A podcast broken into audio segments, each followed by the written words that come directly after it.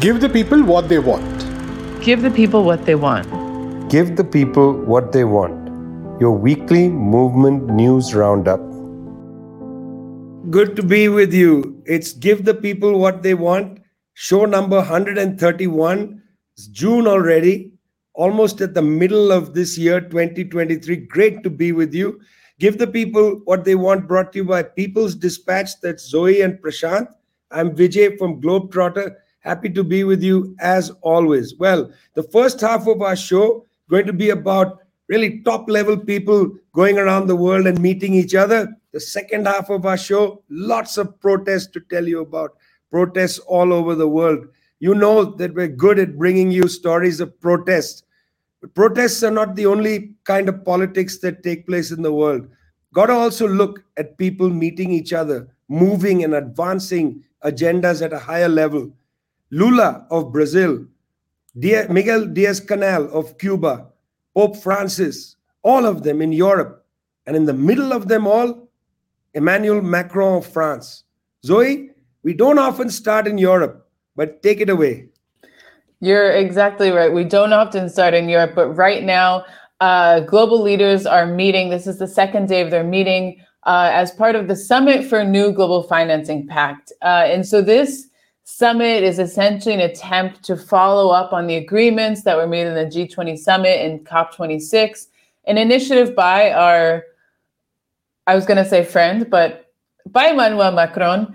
Um, and the stated objective is to find ways and means to increase financial solidarity with the South. So it's fitting that one of the leaders of the, of the global South, one of the global uh, largest economies in the global south, Lula da Silva, and of course, Miguel Diaz Canel, who's president of the G77 uh, plus China, is uh, participating, uh, are participating in this uh, event. And it's it's interesting because both of them made extremely, extremely sharp interventions in this summit that's with this stated objective of having more solidarity with the global south uh, we know that, for example, in COP26, in COP27, major agreements were made by global north countries who are the largest contributors uh, to pollution, to climate devastation, major agreements on climate financing. Climate financing to essentially lessen the blow of the fact that the global north has destroyed the environment and it's having, of course, most of its impact in the global south with floods, um, with rising sea levels, with extreme temperatures, which are affecting the people of the global south. Um, and a lot of this climate financing has not actually advanced. Um, countries like the United States, EU member states, have essentially refused to, to move this forward. And so this summit is called in this kind of framework, in this context. And Lula gave an extraordinary intervention, as he uh, tends to do.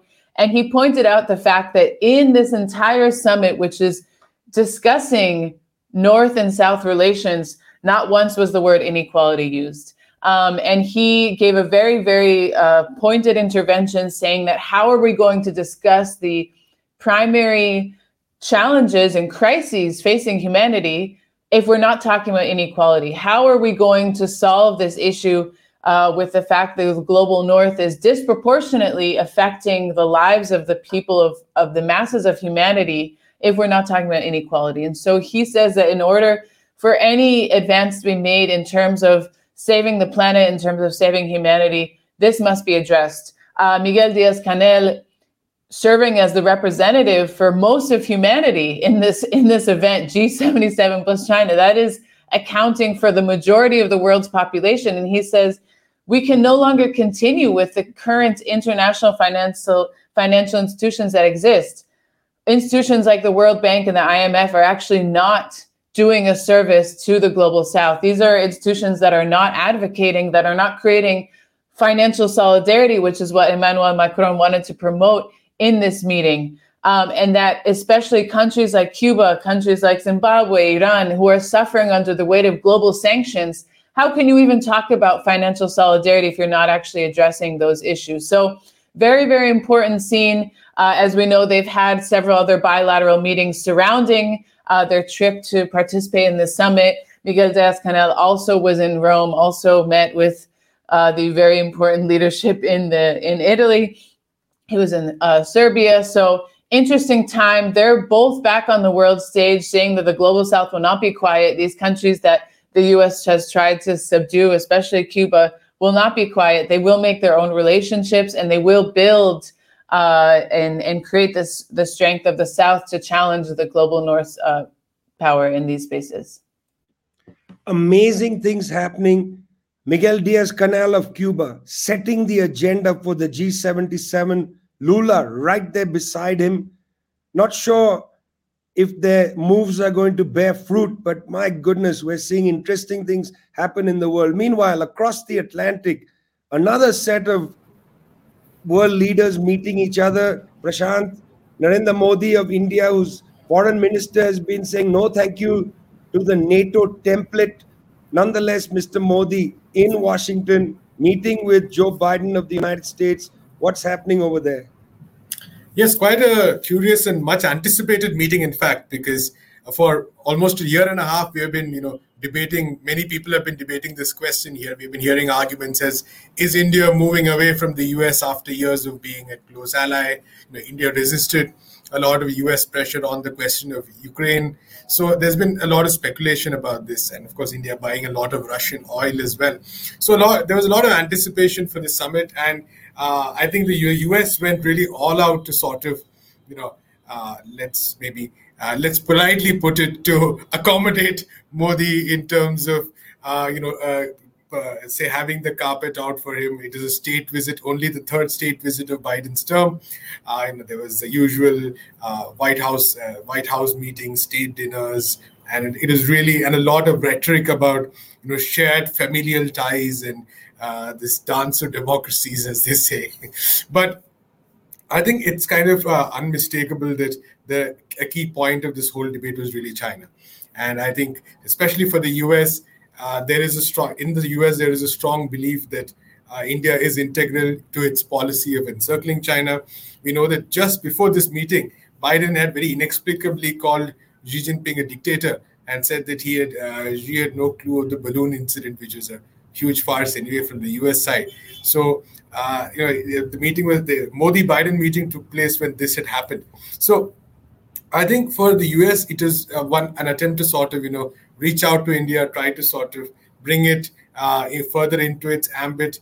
Uh, of course, this joint statement between the countries had the mention of the old, good old rules-based international order, as they say. Uh, there were there, there was defense deals were finalized, technology, some agreements on technology as well. Although, as always in these cases, the hype is much more than what is really happening.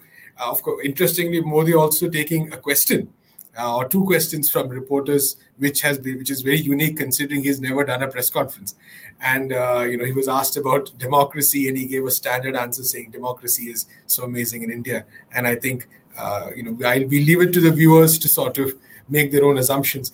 But I think the larger picture globally is really this question as to how uh, this partnership, the partnership between India and the United States, uh, India and the United States, is going to, uh, as into what level the plans of the United States are really going to work out. I don't think it's going to be that simple because while uh, some U.S. observers have said that you know this is an equal threat for both countries, it doesn't really seem uh, that easy for India to sort of just take such a position. So I suspect India is also playing uh, on both sides a bit looking at its own strategic calculus uh, and seeing that to what extent it can go uh, and you know sign agreements with the United States and all that. But the real question is how uh, how much will it be drawn into this encirclement big question.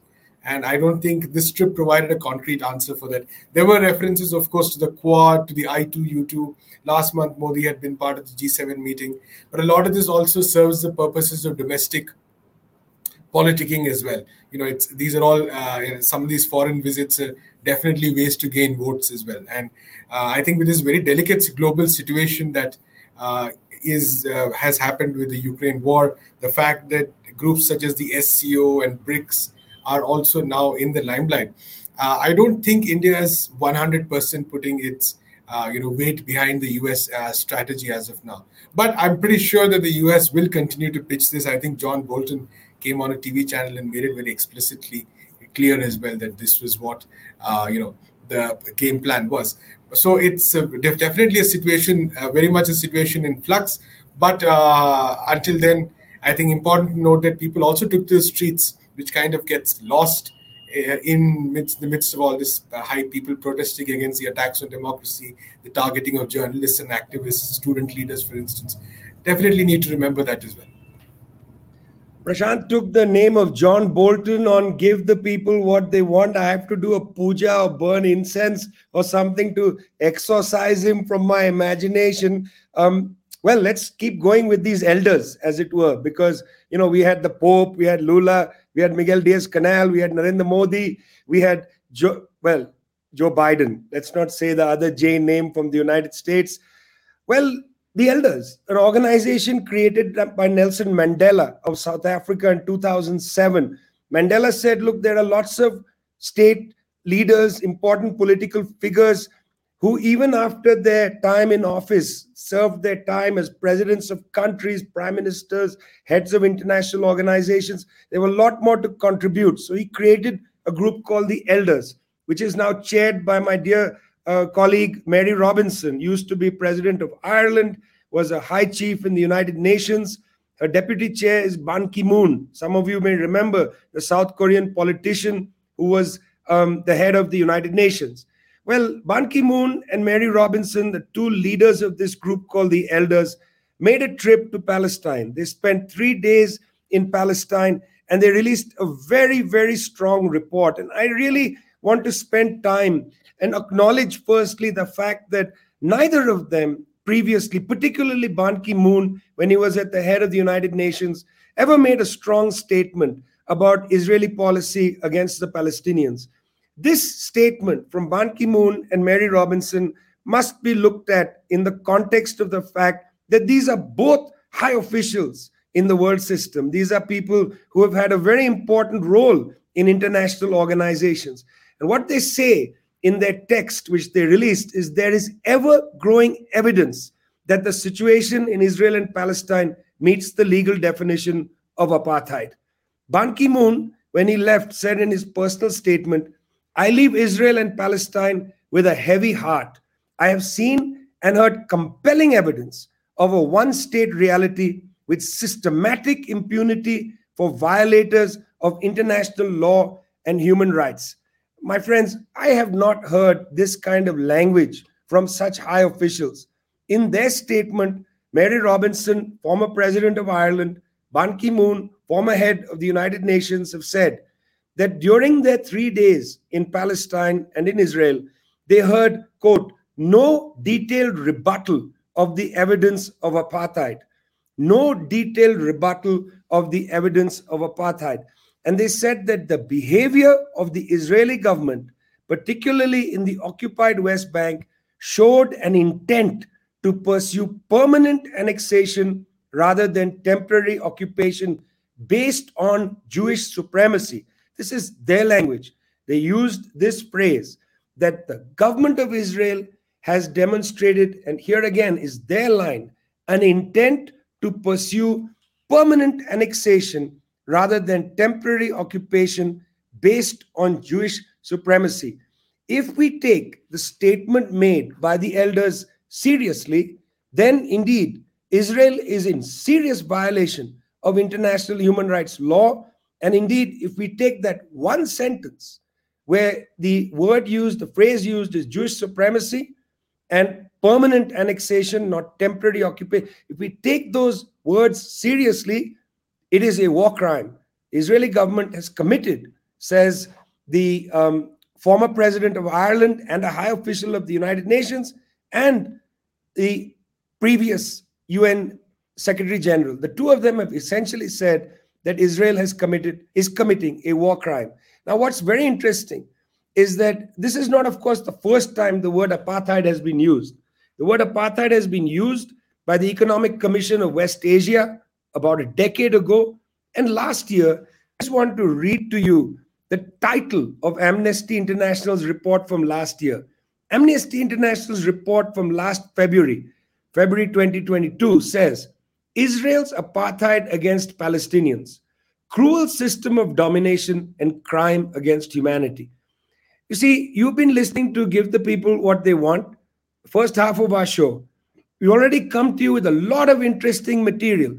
You might have read in the press out there about the visit of Lula to um, to the Pope and the meetings in Europe. You might even have read a lot about Modi and uh, Mr. Biden in the United States, but I doubt very much that there's been much coverage of the story of the elders and their report about the war crime committed by the Israeli government against the Palestinian people. We're halfway through our show, friends. We really hope that you enjoy it, that you listen online live, or that you join us later and listen to the podcast. We rely on you to listen to us. We're going to move on now because in Ghana, a Ghana, a place where Prasanth has been on the ground reporting from several times, there is a cycle of protest. Ghana, what is happening in Ghana, Prasanth?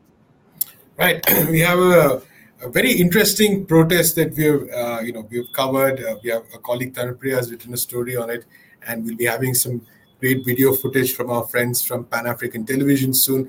Uh, this protest, which is called uh, "Don't Tax My Periods" protest, and uh, it's uh, interesting because uh, a very significant issue in Ghana, but rarely reported uh, outside. It comes at a time when actually activists and this movement, this protest, was specifically led by the women's wing of the socialist movement of Ghana, as well as very progressive organizations, all of whom coming to the streets to protest the fact that basically sanitary pads face a, a, a, quite an unbelievable tax actually in the country because of the fact that they are classified as finished goods or uh, for in, in other words basically luxury taxes. So apparently this necessity is classified as a finished good and therefore faces 15 to 20 percent import tax as well as another 12 percent of uh, value added tax or vat. So in a country where you know which is already reeling from a financial crisis, we have a situation where, uh, according to some of the according to one of the activists from the socialist movement of Ghana who spoke at a panel discussion, we have a situation where nearly 25 percent of some people's monthly income could go or just on buying sanitary pads because of these uh, taxes. And I think it sort of raises a larger question of uh, menstrual hygiene as well about access which is often, I think, characterized as merely a women's issue or a private issue, something to sort of, you know, be uh, resolved uh, somewhere secretly, as opposed to a public health issue. And I think this is a focus of what the socialist movement of Ghana has been trying to sort of ensure through these discussions. And this is, uh, you know, uh, you know, forget the stigma and the taboo. This is actually a public health issue, and that was a key point of the protests. And it was also a question of economy as well uh, in the sense of uh, women being so significant in what is being produced across the continent, across the world for that matter, but how their needs, how their how essential products for them are taxed to such an extent. And it's also significant because Ghana is going through, you know, this whole cycle of the International Monetary Fund. There have been all these discussions about that. And once again, every time such discussions come up, what gets uh, you know what gets affected first is public health resources for public health are what get cut the first hospitals education facilities all of these get affected and i think the activists in this protest were trying to time and again raise this question that you know you cannot obscure issues like this and you know just talk about macroeconomic issues and they were trying to link i think some of the most immediate needs of day-to-day life with some of these macroeconomic issues so very significant protest in terms of uh, an issue that is often really not talked about too much, and for that matter, not written about too much. We've heard far, far, far more about uh, the four people who were in the submersible rather than uh, you know an issue of such significance for what is really a big country. Ghana is one of the most significant countries in Africa, but the fact that uh, you know the Ghanaian men and women were on the streets protesting for this is something that pretty much finds uh, very little mention in the world media as well. So, a very interesting protest and a very important, important and interesting protest and an important issue. And I think we'll be trying to follow up. Uh, the Ghanaian, uh, the Speaker of the Parliament, I think, has been forced to issue a response. Hopefully, the government uh, takes notice after you know uh, measures like this. Governments often uh, get embarrassed sometimes into taking positions when the stark nature of inequality, when the stark nature of their policies is you know sure is presented before them. So hopefully something happens. But uh, very impressive protest by Ghanaian activists there. Well, protests in Ghana, cross the Atlantic, protests in Argentina. Zoe has written a terrific piece at the People's Dispatch website on the protests in the province of Jujuy. I don't want to belabor the point, Zoe, but since you wrote the piece and you know what's going on, why are cars burning in Jujuy? Well, it's been a very interesting week in Argentina.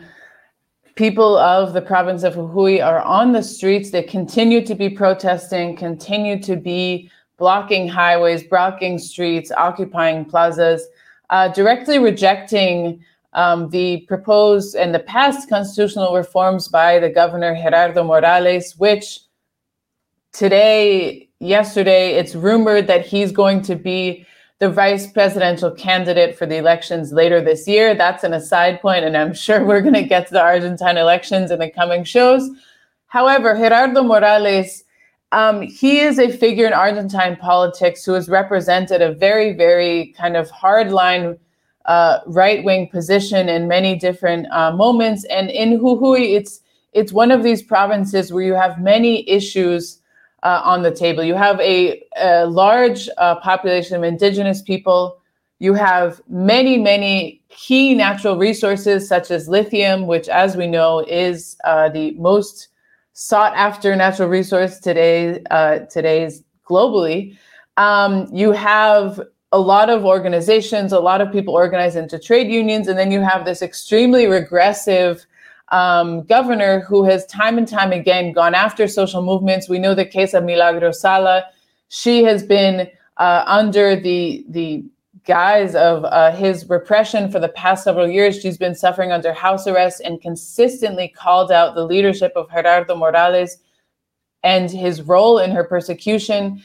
And the people who Jujuy took, had been on the streets uh, because Gerardo Morales announced a week prior that uh, he was uh, considering implementing several constitutional reforms.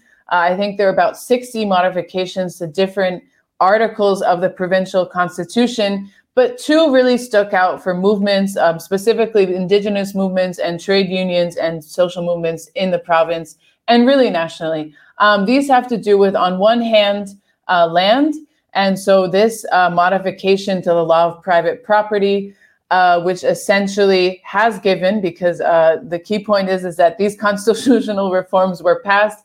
Uh, this uh, reform to private property law gives more power to property title holders. Um, and it says that essentially they have the power uh, to evict those who don't have property titles and to in some way modify their private property holding and their ability to access it, to enjoy it, and to uh, cultivate it. So this is seen by indigenous movements as a direct attack on their uh, their land rights. Um, as we know, as, as what happened in much of the Americas, indigenous people were kicked off their land. and many times, they were not given, they did not have formal property titles. And so many of these, uh, in many cases, uh, it's possible that a private landowner could actually have rights to property that's that's ancestrally part of this indigenous community where they have inhabited for decades, for centuries. Um, and now, with this reform, uh, these private landowners who just bought this property with no uh, violating indigenous communities' right to it, now they'll have the ability to kick them off. This has created a lot of um, anger from these communities that are in the midst of many different conflicts over resource extraction in the province. And then the other um, major reform that's been met with a lot of uh, rejection is uh, the reform that essentially says that highway blockades and road blockades are uh, prohibited and that um, whoever participates in one could face um, high uh, legal consequences. This, of course, in Argentina, the country of road blockades, the piqueteros. I mean, to ban this is essentially saying you can't protest. This is saying you cannot go to the streets, you cannot raise your demands, you will face consequences. And this, again, has been met by the human rights community in Argentina, which is extremely active and engaged. Many, many organizations have come out and said this is in complete violation of people's constitutional rights. This is in violation of the national constitution. And so that's why we've seen, I think there are over 40 points of road blockades across the province largely organized by these indigenous, rural, and peasant communities. In the cities, there have been continuing strikes by trade unions, by social movements. In the capital, Buenos Aires, people have been protesting in solidarity, but we've seen brutal repression.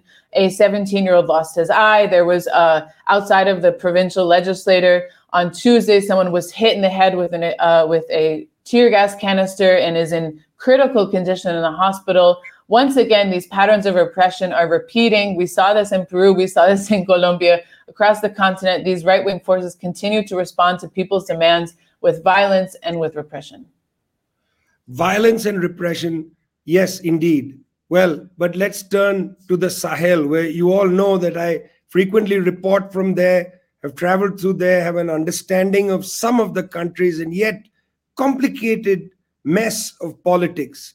Um, this week, the government in Mali decided that it would hold a referendum. Now, bear attention to the fact that there have been two coups in Mali, one in 2020, one in 2021, essentially to establish the sovereignty of the people of Mali against both the kind of intervention made by jihadi groups coming from Libya and from Algeria, but also the Tuareg insurgency in the north, um, as well as to establish sovereignty against the intervention of the French. This is exactly what the government of Assimi Goïta did with the coup of 2021. Now, the government had promised that they would hold a referendum uh, so that there could be a discussion how the elections would take place in March 2024. Rebel groups in the north uh, decided not only to boycott the group, but to launch attacks against the AIGE, or Mali's Independent Election Management Authority. And the situation of this referendum has been really chaotic. You know, people are trying to use the fact that the government simply is unable to release results from this referendum as in a way to say that the government is just going to try to hold power undemocratically.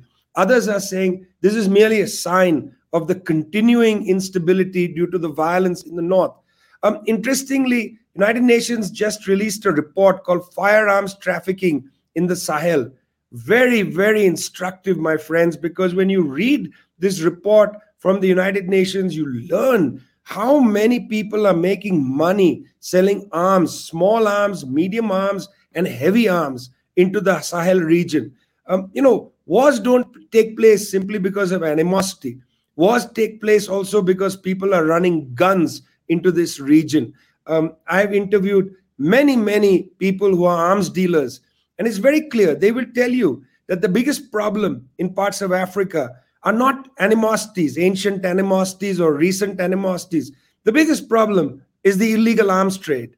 Um, this arms trade takes conflicts and makes them into wars. Where these conflicts might have a political solution, the barrel of the gun becomes the first thing that one sees. And indeed, the insurgencies in the north intensified when there was a discussion about having an election um, in 2024 in March.